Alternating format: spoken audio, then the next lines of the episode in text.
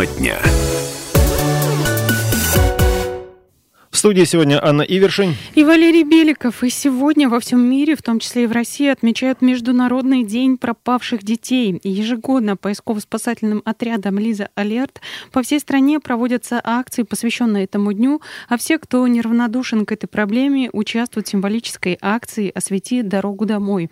Ночью в окнах зажигают свечи, и почти всегда в поисках пропавшего ребенка участвуют добровольцы. Поисковый отряд «Лиза Алерт» э, носит имя четырех летней девочки из Подмосковья, которая пропала и спустя 10 дней была найдена погибшей. Сегодня отделение отряда работает в 47 регионах России, среди них и Ставропольский край. Наши региональные добровольцы накопили такую статистику. 102 заявки на поиск детей, и все были найдены. Вот, собственно, о том, куда уходят дети, будни поисково-спасательного отряда «Лиза Алерт» на Ставрополе в репортаже Луны Агаджановой. Репортаж. Сентябрь 2017 года в селе Добровольно Ипатовского района пропал трехлетний Рома. На помощь полиции безутешным родителям приехали волонтеры отряда «Лиза» алерт из Москвы, Ростова и Краснодара. В крае штаба тогда не было. Вскоре мальчика нашли мертвым. В итоге это вода. Мальчик утонул.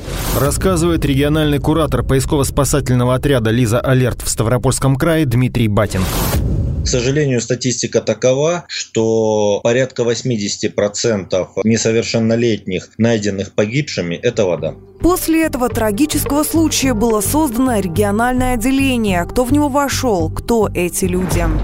Вот лично я инженер-строитель. При этом я руковожу целым отрядом в регионе. У нас есть и психологи, у нас есть и сотрудники МЧС, кстати, есть у нас в отряде, которым, видимо, мало адреналина на работе. Они в свободное время тоже занимаются поисками. У нас есть преподаватели, у нас есть медики, у нас есть обычные менеджеры, у нас есть мамочки, которые сидят в декрете. Они обычно занимаются удаленной работой, которая на телефоне и в интернете. Это просто люди совершенно разные, совершенно разные профессии, совершенно разное экономическое положение. В общем, это просто люди. Эти просто люди нашли больше ста детей, а с начала текущего года уже поступило 18 заявок на поиск несовершеннолетних. Бегунки, потеряшки, похищенные. Именно в такой последовательности можно перечислить детей, которых ищет отряд. 80% пропавших детей находятся живыми. Не нужно ждать 72 часа, чтобы подать заявление о пропавшем. Это опасный миф. А самый большой процент заявок от родителей родителей приходится на детей, добровольно убежавших из дома. Все это зависит от возраста. Ребенок до 12 лет априори не отвечает за свое поведение. То есть это реально потерявшиеся дети. Крайне редко бывают случаи, когда ребенок младше 12 лет намеренно ушел из дома. Это крайне редко по статистике, хотя такое тоже бывает. То есть это ребенок потерялся. Это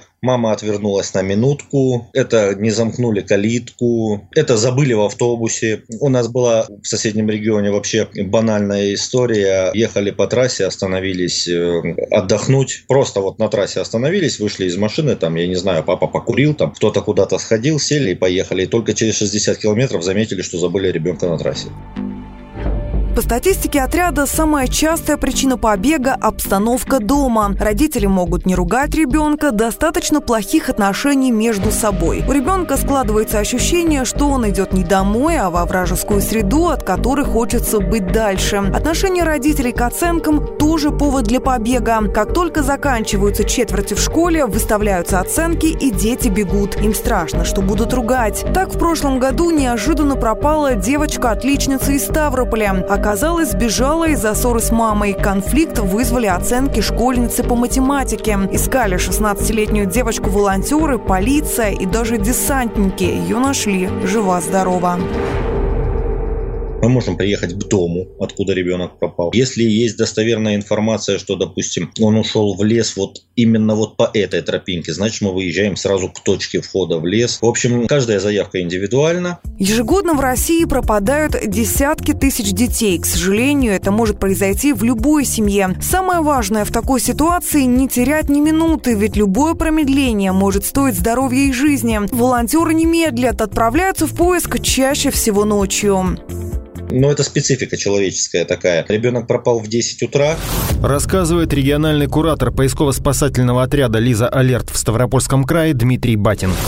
Родители бегали его, сами искали до 6 вечера. Потом все-таки перепугались, позвонили в полицию. Полиция решила поискать самостоятельно, пока не стемнело. А когда стемнело, они позвонили нам. Буквально сегодня у нас до 5 утра длился поиск человека. Ну, ребята приехали в 6 утра домой, буквально 2 часа сна и на работу. Что самое тяжелое в вашей работе? Для каждого это свое. Для поисковика, для координатора, для тех, кто выехал непосредственно на поезд. Самое страшное, самое тяжелое – не найти. Для начинающих работать информационным координатором. Это у нас люди, которые держат непосредственную связь между координатором поиска, органами, родственниками и всеми свидетелями и так далее. Очень тяжело общаться с с родней, особенно когда пропал ребенок. Вы сами понимаете, если пропал там 3-4 годика ребенок, не дай бог меньше, состояние матери, когда э, наш информационный координатор начинает донимать ее какими-нибудь вопросами. Нам приходится все это через себя пропускать, как-то успокоить, э, как-то ободрить, э, как-то некоторые вещи, которые рассказывают нам, просто действительно надо пропустить через себя для того, чтобы понять, предположить, как мог ребенок в данной ситуации поступить. Почему же взрослые люди оставляют семьи и мечты о тихих выходных и выезжают в лес в поисках пропавших незнакомцев, которые потом, скорее всего, даже не перезвонят. На тот момент у меня было двое детей. И мне почему-то захотелось э, быть уверенным, что в случае, если с моими детьми что-то случится, то есть люди, которые смогут им помочь. В итоге теперь я знаю очень много таких людей, и я уверен, что если, не дай бог, что-то случится, есть люди, которые смогут помочь. Дружите со своими детьми. В обратном случае, если произойдет беда, вы не сможете объяснить, что, возможно, произошло и подсказать, где искать. Это может спасти им жизнь. Ребенок должен знать и чувствовать, что вы одна команда. Это важно. Должен знать телефон на случай беды. Это может быть не только ваш номер, номер друга семьи, родственника, который всегда отвечает на звонок. Репортаж Илоны Агаджановой был посвящен работе добровольцев отряда «Лиза Алерт», которые вот рассказали, как это все происходит и на Ставрополье в том числе. Напомню, разговор нашел о том, что сегодня в России, собственно, во всем мире отмечают Международный день пропавших детей. Ну да, и э, зачастую именно волонтеры первыми приходят на помощь, откликаются. Сейчас они в тесной связке работают, в том числе с полицией, за что им огромное спасибо. Ну и, кстати, волонтером, как известно, может стать любой желающий, может прийти на помощь и оказывать самую разную помощь.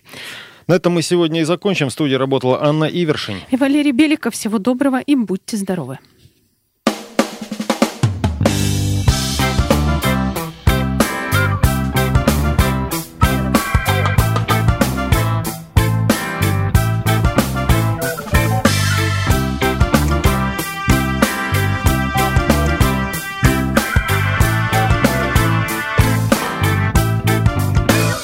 Найду дальний край, где бескрайний небосвод, где всегда теплый май, вечный май из года в год. Я такой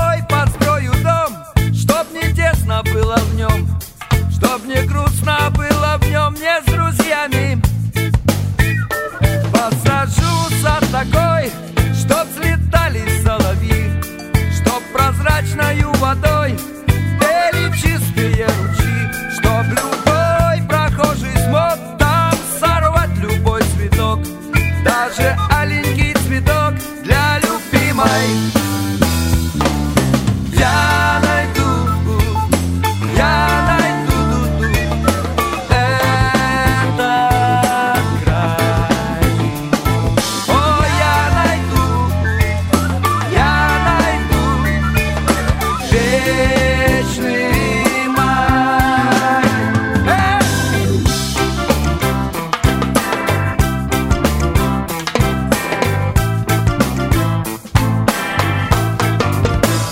Найду этот край, где волшебная трава, где от счастья и любви закружится голова, где для нас явится вдруг